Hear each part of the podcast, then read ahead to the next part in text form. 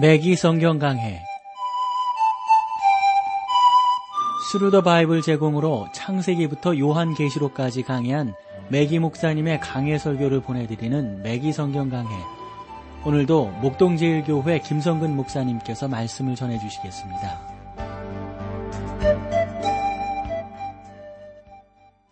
자, 오늘도 여러분들을 에스겔서로 모시겠는데요. 어, 에스겔서를 이렇게 구분하다 보면 그 주제별로 우리가 어, 특별히 구약 성경 그렇잖아요. 인물별로 다루고 또 사건별로 다루고 또 주제별로 다루는 것이 참 어, 성경을 이해하기가 좋은데 에스겔서 같은 경우는 주제별로 다루는 것이 좋다고 보여져요. 그래서 이제 오늘 나누게 될 것은 4장, 5장에 있는 말씀인데요.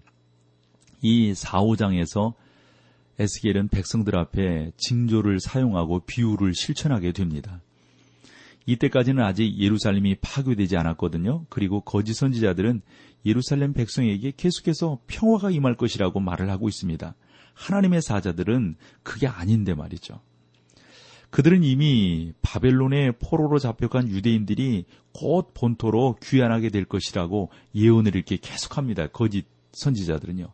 그러나 에스겔은 그들이 돌아오지 못할 것이고 예루살렘이 결국은 파괴될 것이라고 하는 음, 그러한 내용을 말하게 됩니다. 그 말이, 그 예언이 4장, 5장에서 이제 확증되게 되는 것이죠. 어, 그래서 G.K. 체스토론 박사가 이 시대를 가리켜서 뭐라고 그랬냐면 사람들이 평화를 원하지만 진정한 평화가 없는 시대라고 말을 했어요. 인류는 지금까지 15,000번의 전쟁을 겪으면서 약 8천회에 걸쳐서 조약을 맺었다고 그럽니다. 지난 뭐, 뭐, 4, 5천 년, 뭐, 5, 6천 년 동안 역사 가운데 진정한 평화를 누린 그러한 시간은 2, 300년이 되지 못한다고 그래요. 사람들은 자기가 그렇게 생각하듯 그렇지 않든 간에 매우 호전적인 피조물임이 틀림이 없는 것이죠. 지금 우리도 보면 6.25 전쟁 후 거의 뭐 이제 50년 그렇죠? 한 60년을 이제 평화롭게 이렇게 나름대로 대치 상태에 있지만 지내고 있는데요. 주변 열강들을 바라보면 특별히 일본의 군국주의, 우경화 바람, 중국도 그렇죠. 또 뭐 저 러시아도 그렇죠. 참 이런 면에서 보면 이 세상이라고 하는 것은 결코 평화가 존존하는 그런 곳이 아니라고 하는 것을 알게 됩니다. 어쨌건 역사를 보면 진정한 평화를 길게 누렸던 것이 2, 300년이 채 못되고 계속해서 전쟁이 일어나고 일어났다는 것을 보게 됩니다. 인간은 자기가 그렇게 생각하듯 또 생각하든 그렇지 않든 간에 매우 사람은 호전적인 피조물이면 틀림이 없는 것이죠. 바울은 대사로니까 전서 5장 3절에서 그래서 이렇게 말을 합니다. 저희가 평안하다 안전하다 할 그때에 잉퇴된 여자에게 해산 고통이 이름과 같이 멸망이 호련히 저희에게 이르리니 결단코 피하지 못하리라 라고 말을 합니다. 분명히 말하지만 평강의 왕은 우리 주님 예수 그리스도 한 분밖에 없습니다. 그래서 4장을 보면 이제 예루살렘의 심판에 대해서 다시 한번 거짓 선지자들과는 정반대로 에스겔이 예언하고 있는 것을 보게 됩니다. 에스겔은 백성들에게 장차 평화가 없을 것이고 예루살렘이 파괴될 것을 보여주고 있습니다. 4장 1절을 볼까요? 너 인자야 박석을 가져다가 내 앞에 놓고 한 성읍 곧 예루살렘을 그 위에 그리고 여기서 여러분 박석은 그 당시 벽돌을 의미하는데요. 벽돌은 그 당시 사람들에게 서판으로 바벨론 사람들은 진흙으로 벽돌을 어, 만들어서 사용을 했고 거기다가 뭐 여러 가지 문자, 뭐 문양 이런 것들을 새겼다고 그래요. 그리고 그것은 거의 어, 크기로 본다면 25 그 다음에 30cm 크기의 직사각형 모양을 이루고 있다고 그러거든요. 에스겔은 이 벽돌을 가져다 놓고 그 벽돌에다가 예루살렘 성읍을 그리고 장차 이 예루살렘이 파괴될 것이라고 하는 것을 이제 벽돌을 깨뜨리면서 설명을 하고 있는 겁니다. 3절 볼까요? 또 전철을 가져다가 너와 성읍 사이에 두어 철성을 삼고 성을 향하여 에워싸는 것처럼 에워싸라. 이것이 이스라엘 족속에게 징조가 되리라. 에스겔은 철판을 가져다가 그것을 자신과 그리고 하나님께서 그분과 예루살렘 성읍 사이에 성벽을 세우셨다는 것을 보여주기 위해서 자기가 그린 예루살렘에 대한 그림 사이에 이렇게 쭉 놓아놓고 생각을 했던 것입니다. 예루살렘 성벽의 파괴는 불가피한 것이었습니다. 그것은 결코 막을 수 없는 것이었습니다. 그것은 백성들에게 하나님의 메시지를 전하는 얼마나 놀라운 방법이었는지 모릅니다. 박석의 징조는 예루살렘 성읍의 포위를 상징하는 것이죠. 그리고 두 번째 아, 전철의 징조는 하나님의 심판의 고통을 아, 보여주는 그래서 장차 이 백성에게 어떠한 아, 그 환란이 임하게 될 것인가를 예고하는 것입니다. 그리고 마지막 세 번째 징조는 예루살렘이 임하게 될 추가적인 심판을 묘사하는데 이것 또한 아주 부정적인 그런 내용입니다. 그래서 부정한 떡의 징조를 이제 보여주죠. 구절로 13절인데요. 한번 제가 읽어볼게요.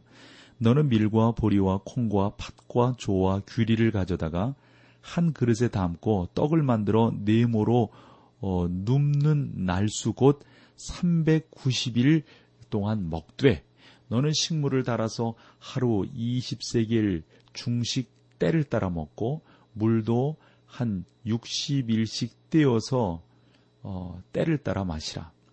너는 그것을 보리떡처럼 만들어 먹되 그들의 목전에서 인분 불을 피워 구울지니라.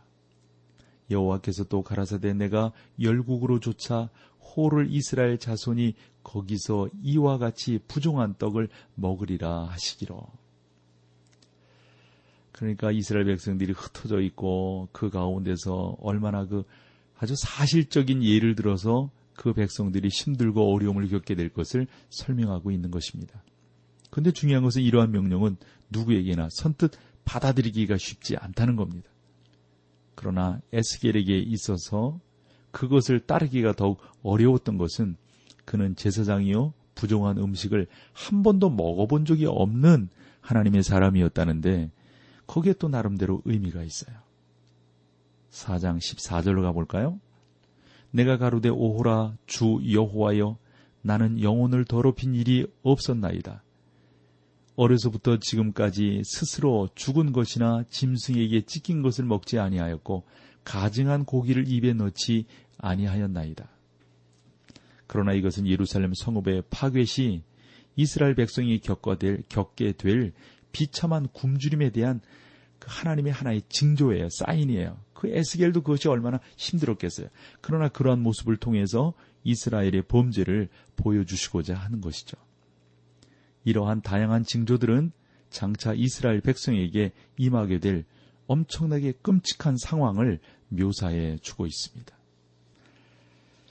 그러면서 이제 5장에서는 머리 깎는 예언자의 징조를 보여주는데 에스겔이 백성들에게 대한 하나의 징조를 어, 이렇게 보여주는 그런 내용이라고 어, 봅니다.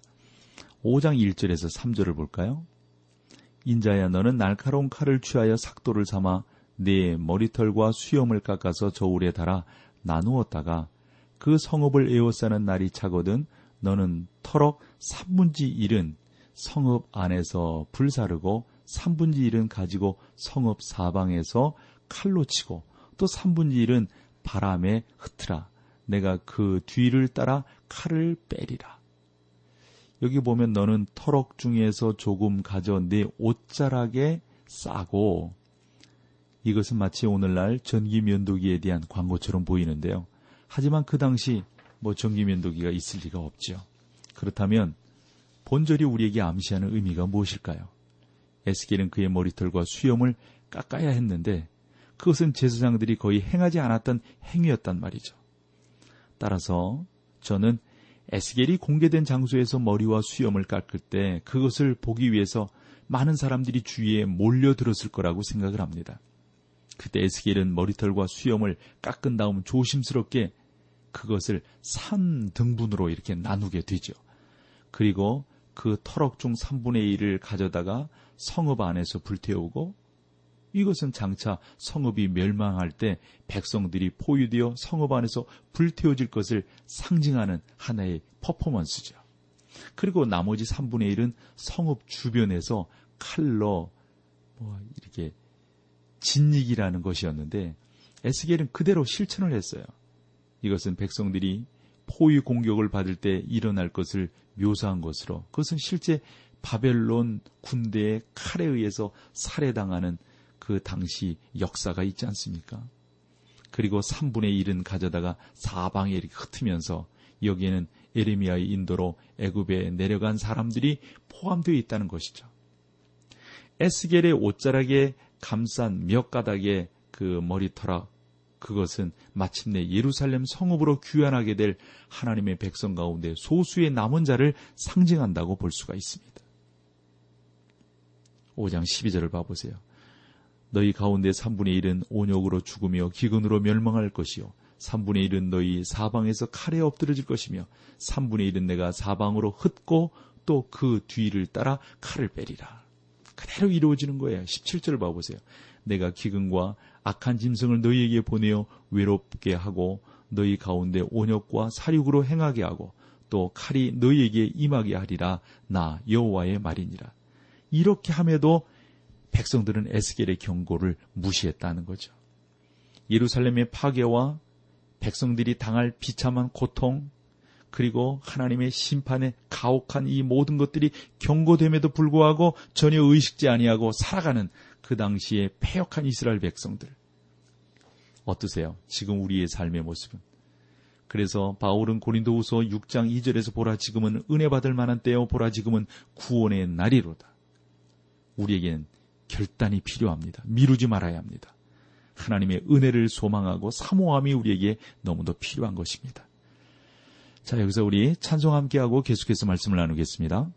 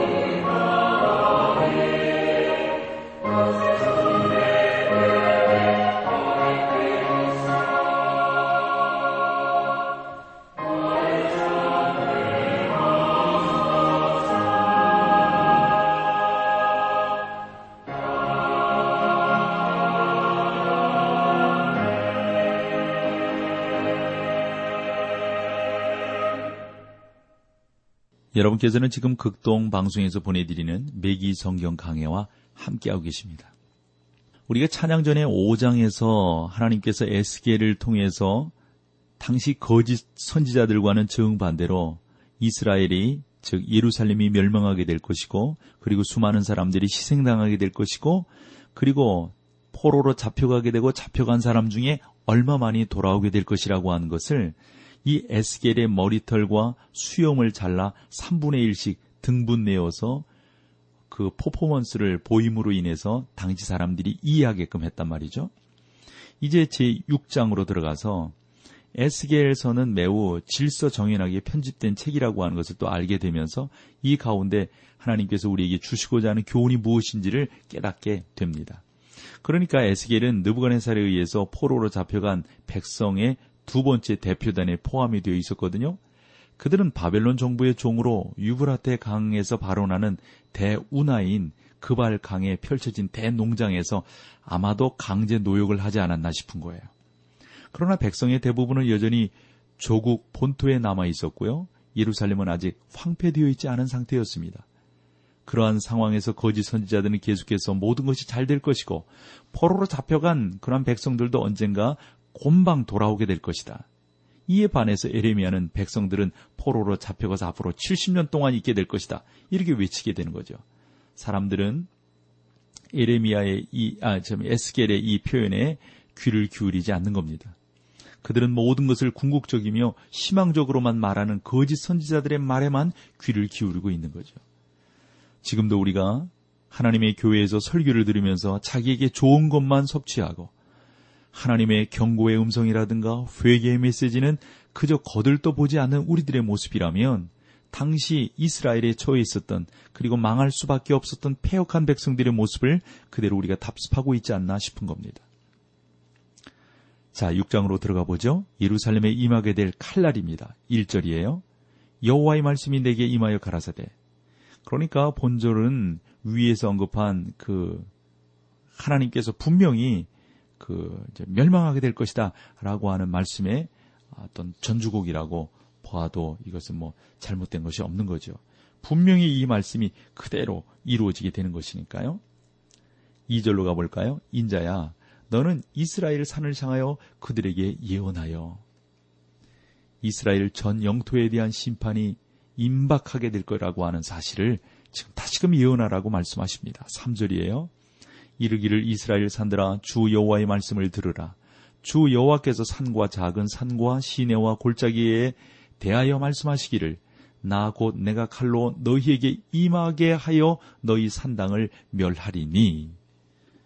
성경에서 산이 비유적으로 사용될 때는 정부, 즉 나라를 의미하지만 우리는 그것이 문제 그대로 산을 의미하는지 아니면 상징적으로 의미 하는지 이런 부분들은 우리가 알아야 되는데 여기에서는 그대로 임하게 될 거란 말이죠. 너희 산당을 멸하리니 그대로 명하는 거예요. 임하는 거예요. 그대로. 4절 5절입니다. 너희 재단이 황무하고 태양상이 회파될 것이며 내가 또 너희 중에서 사륙을 당하여 너희 우상 앞에 엎드러지게 할 것이라. 이스라엘 자손의 시체를 그 우상 앞에 두며 너희 해골을 너희 재단 사방에 흩으리라. 그 독일의 그 유대인들이 옛날에 했던 것처럼 그들에게 히틀러와 같은 어떤 그 인간을 따르는 대신 예, 에스겔서를 읽지 않았다는 것은 참 그 안타까운 일이죠. 그들은 살아계신 참다운 하나님 앞에 나아가 자기들에 대한 하나님의 뜻을 알아야만 됐던 것이죠. 그래서 여러분, 여러분은 하나님을 경히 여겨서는 절대 안 될 거라고요. 그래서 우리 매기 성경 강에 애청하시는 여러분들이 이런 말씀에 다시 한번 귀를 귀를 기울여서 좀 더 의미 있게 하나님의 사람으로 사용되고 쓰임 받는 것이 저는 무엇보다도 참으로 중요하다라고 생각을 합니다. 그 다음에 6장 8절로부터 면 남은 자들의 그 구원에 대해서 말씀하고 있는데요. 8절을 볼게요. 그러나 너희가 열방에 흩어질 때 내가 너희 중에서 칼을 피하여 이방 중에 남아있는 자가 있게 할지라. 백성들 중에는 끝까지 하나님께 대한 충성심을 버리지 않는 자들이 있었습니다. 이스라엘 백성은 민족 전체가 하나님에게서 떠나 있었지만 그들 중에는 여전히 믿음을 가진 남은 자들이 있었다 하는 겁니다. 이러한 것은 오늘날 교회에 있어서도 마찬가지이죠. 뭐, 뭐, 자유주의가 생기고, 교회가 뭐, 그러지만 하나님께서 늘 신실한 백성들을 그 시대에 남겨두시는데, 저는 그 신실한 백성들 안에 우리 대한민국 교회가 다 속하기를 간절히 소망합니다. 그리고 저 북녘 땅이 회복되고, 내년, 이제 2007년 평양 부흥 100주년이 되는 해 저곳에서 정말 놀라운 하나님의 메시지가 선포되고 은혜의 나팔이 울려 퍼지는 그러한 귀한 역사가 있기를 사모합니다. 여러분 우리를 위해서 기도하시자고요. 저 북녘의 그 영적 회복을 위해서 저는 그런 생각을 해요. 뭐 여러 목사님들이 다 말씀하시겠습니다만 경제적인 거, 정치적인 거, 뭐 이런 것들이 필요 없는 것은 아니지만 그보다 더 우선되어야 할 게 문화보다 더 우선되어야 하고 경제보다 더 우선되어야 하고 그저 일반적인 사랑보다 우선되어야 할 게 저 평양 땅에 다시금 복음이 힘있게 증거되고 선포되는 것입니다. 이를 위해서 우리는 기도합니다. 6장 9절을 볼까요? 너희 중 피한 자가 사로잡혀 이방인 중에 있어서 나를 기억하되 그들이 음란한 마음으로 나를 떠나고 음란한 눈으로 우수왕을 섬겨 나로 근피케 한 것을 기억하고 스스로 한탄하리니 이는 모든 가증한 일로 악을 행하였음이니라. 너희 중 피한 자가 사로잡혀 이방인 중에 있어서 나를 기억하되 남아있는 자들은 장차 어떤 것을 행하게 될까요? 그들은 하나님에 대한 증인이 될 겁니다. 그들이 음란한 마음으로 떠나게 될 겁니다.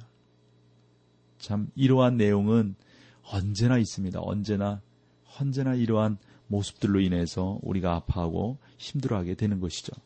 그러면서 우리 한국 교회가 이러한 우상 숭배에 빠지지 않도록 우리가 지금부터 뭐 안심할 게 없어요. 뭐 그 사람들도부터 처음부터 빠지고 싶어서 빠진 게 아니니까요. 늘 기도하고 깨어있지 않으면 안 될 겁니다. 10절을 볼까요? 그때야 그들이 나를 여호와인 줄 알리라. 내가 이런 재앙을 그들에게 내리겠다 한 말이 헛되지 아니하리라. 이러한 표현이 본장에서만 세 차례에 걸쳐서 나오거든요. 이 심판의 결과라고 봅니다. 분명히 이루어집니다. 하나님의 말씀은 한 번도 이루어지지 않은 것이 없어요. 그래서 하나님의 말씀은 예언서라고 그러거든요. 성경은 예언서예요. 그 예언서가 하나님의 말씀이 될 수 있는 것은 그대로 이루어졌기 때문입니다. 13절이에요. 그 사륙당한 시체가 그 우상 사이에 재단 사방에 각 높은 고개 모든 산꼭대기에 모든 푸른 나무 아래 무성한 상수리 나무 아래 곧 그 우상에게 분양하던 곳에 있으리니 너희가 나를 여호와인 줄 알리라. 저는 역사상에서 시틀러의 박해가 많은 훌륭한 유대인들로 하여금 하나님께 돌아오게 하는 계기가 되었다는 사실을 책을 통해서 알게 됩니다. 참 환란이라고 하는 것은 여러분 우리를 하나님의 사람으로 세워줍니다. 일제를 통해서 이 땅에 하나님의 교회가 더 힘있게 세워지고 유교를 통해서 마찬가지고 힘들고 어려운 경제 부흥기에 하나님의 교회가 힘있게 일어나게 된다고 하는 사실 우리나라 역사만 보더라도 알 수 있는 것 아니겠습니까? 그렇습니다. 분명히 이러한 일들이 우리 가운데 이루어지게 되는 거죠. 14절 봐보세요. 그래서 하나님께서 이스라엘 백성들로 하여금 어려움을 당하게 하는 것은 그 백성들을 어려움 당하는 요 자체가 목적이 아니라 그를 통해서 하나님의 백성으로 세우시려고 하는 계획이 계시다 하는 거죠. 자, 14절. 내가 내 손을 그들의 위에 펴서 그 거하는 온 땅 곧 광야에서부터 디블라까지 처량하고 황무하게 하리니 그들이 나를 여호와인 줄 알리라. 저는 이 광야에서부터 디블라까지 이 위치가 정확히 어디를 말하는지 알 수는 없습니다. 그러나 예루살렘에서 여리고까지 위치에 대해서는 어, 우리가 분명히 알 수 있죠. 그렇다고 해서 그것이 뭐 특별히 우리에게 뭐 사용 가치가 있고 한 것은 아닙니다. 그러니까 하나님께서 그러한 말씀을 통해 가지고 하나님의 뜻과 역사가 분명하게 일어난다고 하는 것을 지금 말씀하고 있는 거죠. 그들이 나를 여호와인 줄 알리라. 다시 말하지만 이것은 하나님의 위대한 심판의 목적 가운데 하나입니다. 하나님을 알게 하는 것. 예, 그것이 하나님의 심판의 목적인 것이죠. 매기 성경 강해 지금까지 Thru the Bible 제공으로 창세기부터 요한계시록까지 강해한 매기 목사님의 강해 설교를 목동제일교회 김성근 목사님께서 전해주셨습니다. 이 시간 방송 들으시고 청취 소감을 보내주신 분께는 나침반 출판사에서 신앙서적을 보내드립니다. 청취 소감을 남겨주실 분들은 극동방송 홈페이지에 매기 성경 강해로 들어오셔서 사연을 남겨주시거나 문자로 참여하실 분들은 한 통에 50원의 유료 문자 샵 1069, 샵 1069번으로 보내주시기 바랍니다. 매기 성경 강해 오늘 순서를 마칩니다.